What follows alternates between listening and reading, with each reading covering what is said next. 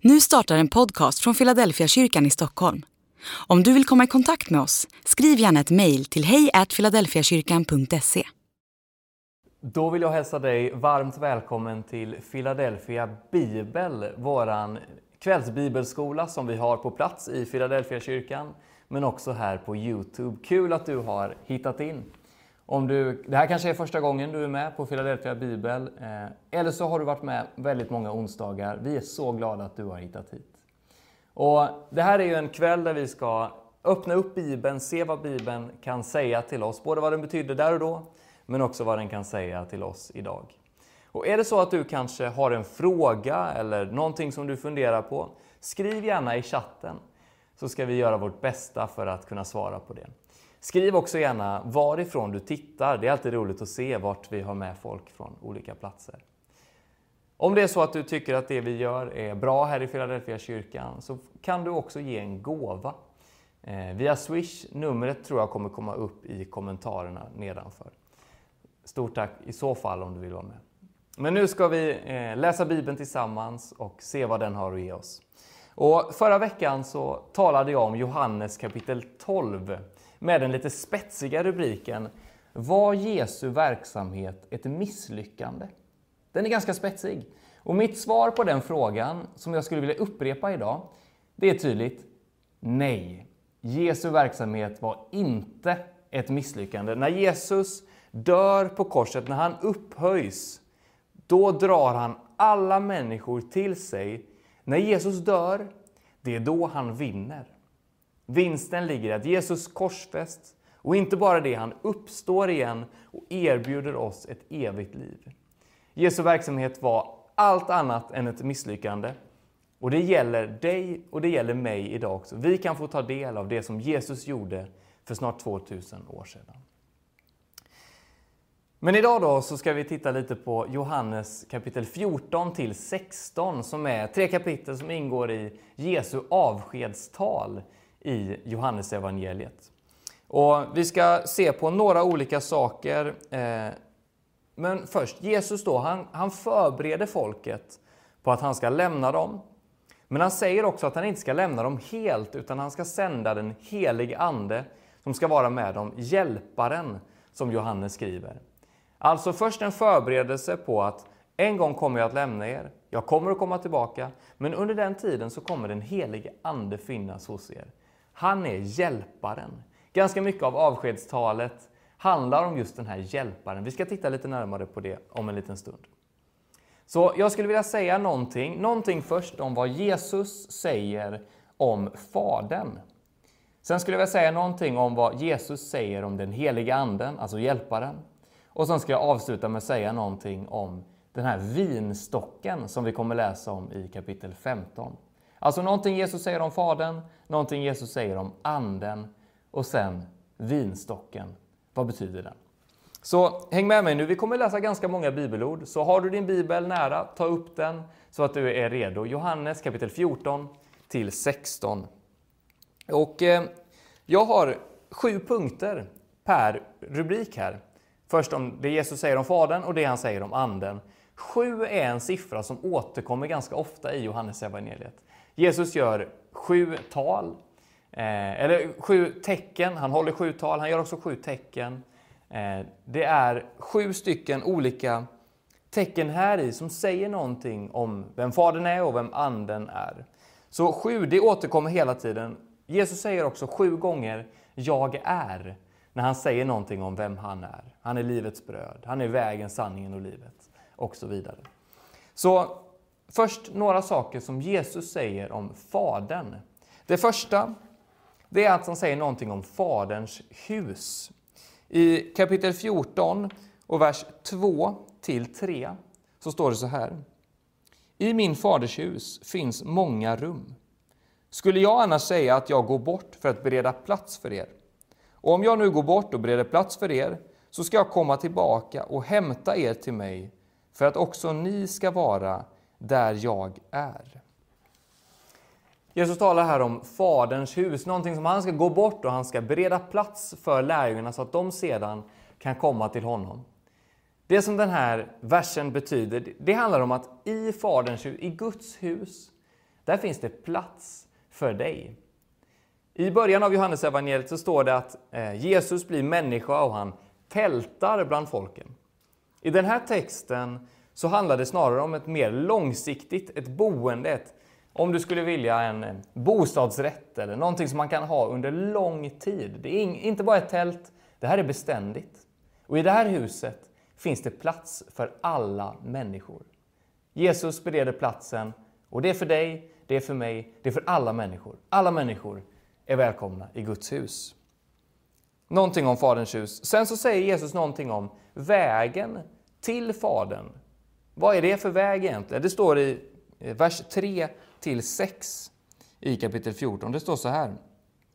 Om jag nu går bort och bereder plats för er så ska jag också komma tillbaka och hämta er till mig för att också ni ska vara där jag är. Och vägen dit jag går, den känner ni. Thomas sade, Herre, vi vet inte vart du går. Hur kan vi då känna vägen? Jesus svarade, Jag är vägen, sanningen och livet. Ingen kommer till Fadern utom genom mig. Här kommer ju en av lärjungarna fram, Thomas, som ju i den kristna traditionen kallas för Thomas tvivlaren. Det är ett ganska hårt eh, vad säger man, smeknamn på honom. Här verkar han ju mer lite resonera. Han vet inte riktigt vart den här, det här huset ligger. Så han svarar Jesus, jag vet inte vart du ska. Hur ska jag då kunna känna vägen? Och då säger Jesus att han är vägen, sanningen och livet. Alltså vägen till Fadern, den går, det är inte en vägbeskrivning till en viss plats. Vägen till Fadern, det är en person. Det är Jesus själv. Så om du vill hitta vägen till Fadern, vägen till Gud, vad ska du göra då? Ja, då ska du följa Jesus. Då ska du rikta in din blick på honom och försöka få fatt i honom. Han kommer ta dig till Fadern. Alltså, han är vägen, sanningen och livet. Jesus säger också att, han är, att Fadern är uppenbarad i Sonen. Vers 7-9 säger så här. Om ni har lärt känna mig ska också ni lära känna min fader. Ni känner honom redan nu och ni har sett honom. Filippos sa, Herre, visa oss Fadern, det är nog för oss. Och Jesus svarade, så länge har jag varit tillsammans med er, och ändå känner du mig inte, Filippos. Den som har sett mig, han har sett Fadern.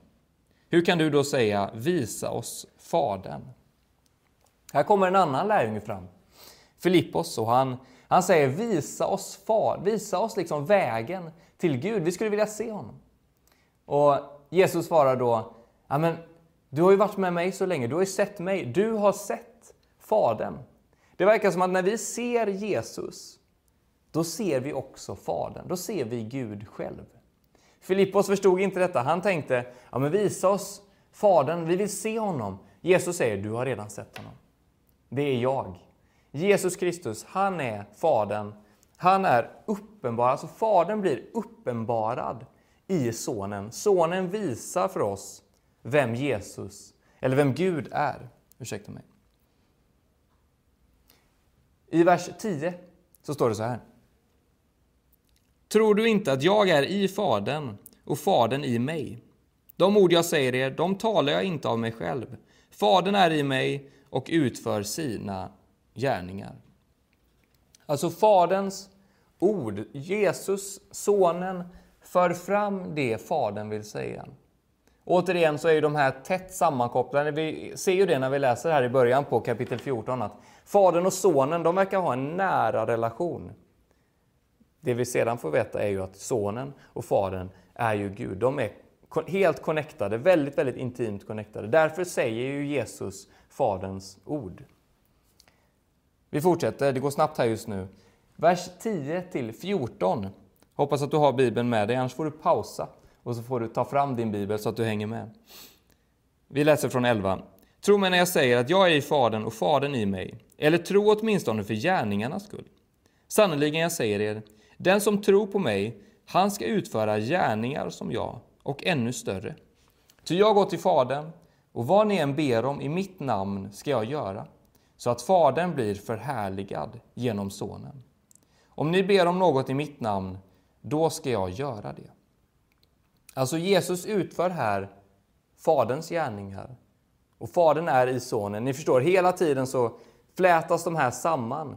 Och det blir att vad vi än ber om i Jesu namn, då ska, då ska han göra det. Det är ju en ganska stor bön. Vissa kan ju tänka att det där funkar aldrig. Vissa tänker att ja, det där ska jag verkligen ta fasta på.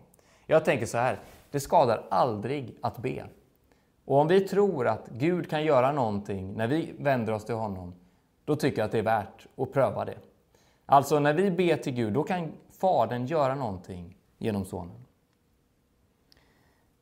Och sen så står det någonting om anden. Jesus talar om anden. Vi har varit inne på det redan. I vers 15 så står det om hjälparen. Det står så här.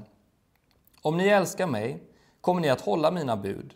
Och jag ska då be Fadern och han ska ge er en annan hjälpare som ska vara hos er för alltid. Sanningens ande. Världen kan inte ta emot den eftersom världen inte ser den och inte känner den. Men ni känner den eftersom den är kvar hos er och kommer att vara i er. Jag ska inte lämna er ensamma, utan jag ska komma till er. Genom den heliga Anden så blir Gud, Fadern, Sonen, närvarande på jorden. Det är Anden som vi eh, kan be till här. Vi kan be till Fadern, vi kan be till Sonen. Men Anden är Guds närvaro på jorden. Det är tydligt här. Allting här blandas samman hela tiden. Och sen så står det i vers 21 att den som har mina, eh, den som har mina bud och håller dem, han älskar mig. Och den som älskar mig ska bli älskad av min fader och jag ska älska honom och visa mig för honom.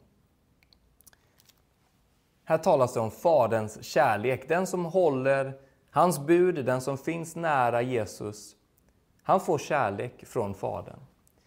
Här har vi sett på sju stycken olika saker, alltså bland annat att Fadern blir uppenbarad i Sonen, att Faderns ord talas av Sonen, att Faderns gärningar görs av Sonen. Kort och gott skulle man kunna sammanfatta det. Jesus Kristus är Gud. Jesus Kristus är Sonen som också utför Faderns gärningar på den här jorden. Jesus Kristus är också tätt sammankopplad. Han är Anden. Gud är alla dessa tre. De verkar i varandra på olika sätt. Och i, jag, jag kan bara tänka så här, hade jag varit en av lärjungarna, då hade jag tyckt att Jesus svamlar på här. Han säger massa olika saker hela tiden. Men ibland kan det vara bra att bara stanna upp och se, okej, okay, Fadern säger någonting, Fadern gör någonting. Det är Jesus som gör de gärningarna, men det är Fadern som är i Jesus. Sen kommer Anden och ska också utföra de här gärningarna. Därför ska vi gå vidare nu och vi ska titta på lite om Jesu undervisning om Anden. Det som jag sa handlar ganska mycket om i de här kapitlerna. Vi får ett löfte ganska tidigt och det är att Anden, Guds ande, är med alla människor som tror på Jesus. I 14 och 17 så står det ju så här om sanningens ande. Världen kan inte ta emot den eftersom världen inte känner den eller ser den. Men ni känner den eftersom den är kvar hos er och kommer att vara i er. Det här är ett uppmuntrande ord. Du som tror på Jesus, du har Anden. Anden finns i ditt liv. Anden är aktiv i ditt liv. Varför då? Jo, för att du tror på Jesus. Det är grunden för att alla ska få Anden. Och I vers 26 så står det, men Hjälparen, den helige Anden som Fadern ska sända i mitt namn, han ska lära er allt och påminna er om allt som jag har sagt er. Alltså Anden har som uppgift att undervisa och påminna om allt det som Jesus har sagt. Jesus, eller Anden, kopplar alltid tillbaka till Jesus. Han säger alltid någonting, han påminner alltid om det som Jesus har undervisat oss om. Jag hörde någon gång att det var en som bad att han, han hade så dåligt minne så han bad att anden skulle påminna honom som att han hade som en påminnelse på sin telefon. Jag tyckte det var en ganska skön bild. Anden vill påminna oss om vad Jesus har sagt. Så precis som vi får en påminnelse i vår telefon. Ah, det här ska jag göra. Så här ska jag tänka. Så kan anden verka i ditt liv. Anden vill också vittna om Jesus. I precis i, vi ska hoppa ett kapitel till Eh, 15 och sen vers 26. Det står så här då. Eh, vilket fel. 14.26 menar jag. Den hjälparen, den heliga anden, som Fadern ska sända i mitt namn, han ska lära er allt och påminna er om allt som jag har sagt er. Ibland i olika situationer så kan man ju fundera på, är detta Guds vilja i mitt liv? Kan det här vara anden som leder mig någonstans? Då brukar jag alltid tänka att jag har en kontrollfråga. Det är, pekar detta på något sätt på det Jesus redan har sagt eller redan har gjort? Om det går i linje med det, ja, då skulle det kunna vara anden som leder dig i detta.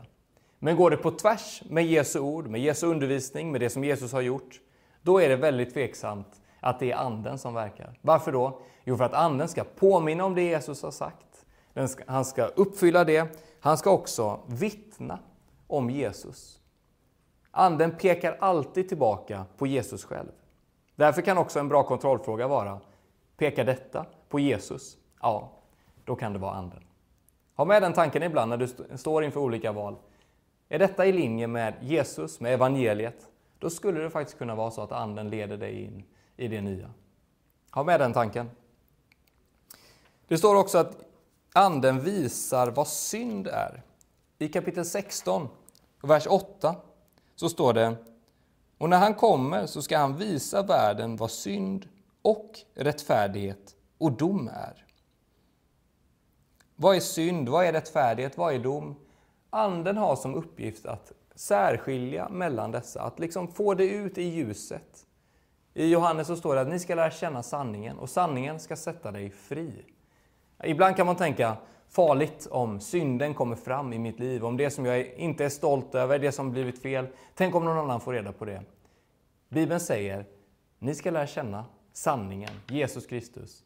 Och den sanningen, den binder dig inte. Nej, den sätter dig fri istället.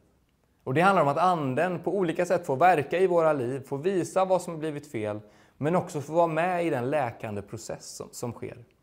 Jesus vill förlåta, men vi måste också ibland då berätta för honom vad som har blivit fel, även om han redan vet om det. Så Anden vill alltså visa vad synd är för någonting. Och i allt detta så vägleder Anden de troende 16, 13 till 15. Jag hoppas att ni är med. Det här är liksom verkligen en snabb genomgång av de här två, tre kapitlen. 13 till 15 står så här. Men när han kommer, alltså sanningens ande, ska han vägleda er med hela sanningen. Han ska inte tala av sig själv, utan förkunna det han hör och låta er veta vad som kommer att ske. Han ska förhärliga mig, ty av mig ska han ta emot det han låter er veta. Allt vad Fadern har är mitt. Och därför säger jag att det, av mig, att, att det är av mig han tar emot det han ska låta er veta. Här har vi både att Anden vägleder, att Anden också förhärligar Jesus och att Anden talar in i framtiden. Han ska berätta vad som kommer, vad som ligger framför. Kort och gott skulle man kunna säga så här. Anden vill vägleda dig. Han vill ge dig av sin vägledning. Och i allt detta så kommer Jesus att bli förhärligad. När du leds in i det som Gud har för ditt liv, vad kommer som ett, som ett kvitto nästan? Om det är att Jesus blir förhärligad genom ditt liv, dina gärningar, i hur du lever. Det syftar till att Jesus ska kunna bli förhärligad. Det sista då, innan jag ska avsluta, det är att jag vill säga någonting om den här vinstocken som det står om i kapitel 15. Vers, kapitel 15 och 1 till 10. När Johannes skriver om den här vinstocken, då är det tydligt att hans läsare förstår vad han menar. Det här är en tydlig koppling tillbaka till Gamla Testamentet, till det som står där i Jeremia. Vinstocken, det är en symbol för Israels folk. Jeremia använder det. I Jeremia kapitel 2 och vers 21 så står det så här. Jag planterade dig som ett ädelt vin, en ranka av yppersta slag. Det låter ganska bra, eller hur? Sen kommer detta. Hur kunde du förvandlas till en usel och främmande vinstock? Allting börjar ganska bra. Gud planterar en fint vinträd som ska växa upp och bära frukt. Men av olika anledningar så blir det inte så. Det blir en usel vinstock istället. En Usel och främmande vinstock. Hur kunde det bli så? Jo, folket vände ju gång på gång bort sin blick ifrån Gud och fokuserade på annat. Och nu när Jesus då talar i Johannesevangeliet och säger att han är den sanne vinstocken, då är det väldigt tydligt att de som läser förstår, okej, okay, det har blivit fel. Det som Gud hade tänkt, vi bar inte den frukt som vinodlaren ville.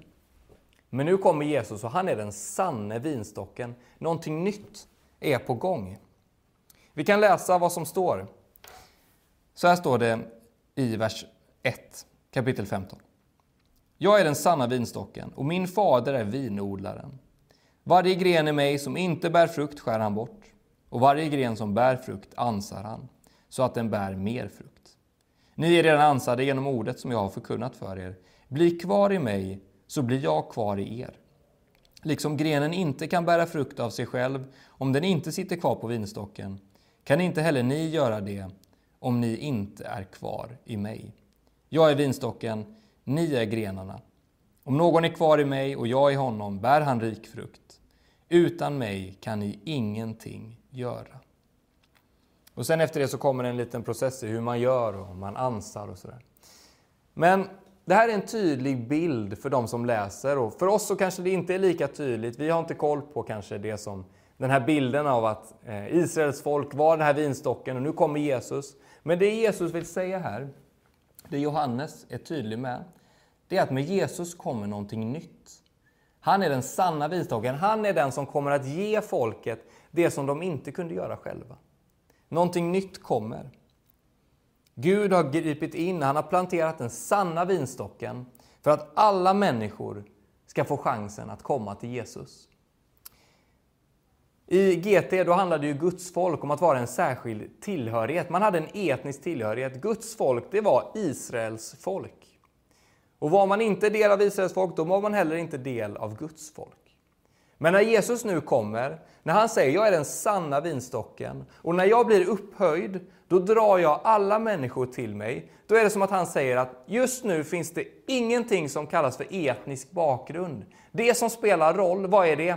Det är tron på mig. När du tror på Jesus, då är du del nu av Guds folk. Det handlar inte om vilken folkslag eller vilket land du tillhör. Nej, du tillhör Jesus och Guds folk om du tror på Jesus. Det är grunden. Det är någonting nytt. Nu handlar det inte om att följa Mose lag, utan istället att hålla sig så nära Jesus som möjligt. Jesus, han är vinstocken. Vi är grenarna. Vi ska finnas nära Jesus. Om det är någonting du ska ta med dig från det här bibelstudiet, så är det det. Du ska vara nära Jesus. Om du håller dig nära honom, om du försöker att hålla hans bud, att älska din nästa som dig själv, att älska Jesus, då kommer det bli bra. För Jesus, han är, han är stocken och om vi håller fast oss vid honom, vi finns kvar i honom, då kommer vi att bära frukt som andra kommer att få ta del av. Nu handlar det inte längre om ett folk som fanns, Israels folk, utan nu har det breddats. Alla människor är välkomna till Jesus, så länge man tror att han är Guds son. Det är själva inträdesprovet. Inte ett folk, utan tro på honom. Jesus han är livets källa, ur honom kommer liv. Och han för fram det som det israelitiska folket inte kunde göra. Vad ska vi göra då? Vi ska bli kvar hos honom. Vi ska vara nära Jesus. Som avslutning på det här bibelstudiet så skulle jag bara vilja avsluta på samma sätt som Jesus inleder sitt avskedstal. Så här säger han i början. Känn ingen oro. Tro på Gud och tro på mig. I den värld som vi ser just nu, som vi kanske tycker på många sätt är mörk, det här kan vara till uppmuntran till dig. Känn ingen oro. Tro på Gud och tro på mig. Håll dig nära Jesus varje dag. Sök dig närmare honom. Han är Gud. Det är han som vinner i slutändan. Tack att du var med och på det här bibelstudiet. Välkommen tillbaka nästa vecka. Jag önskar dig en fortsatt fin och välsignad vecka.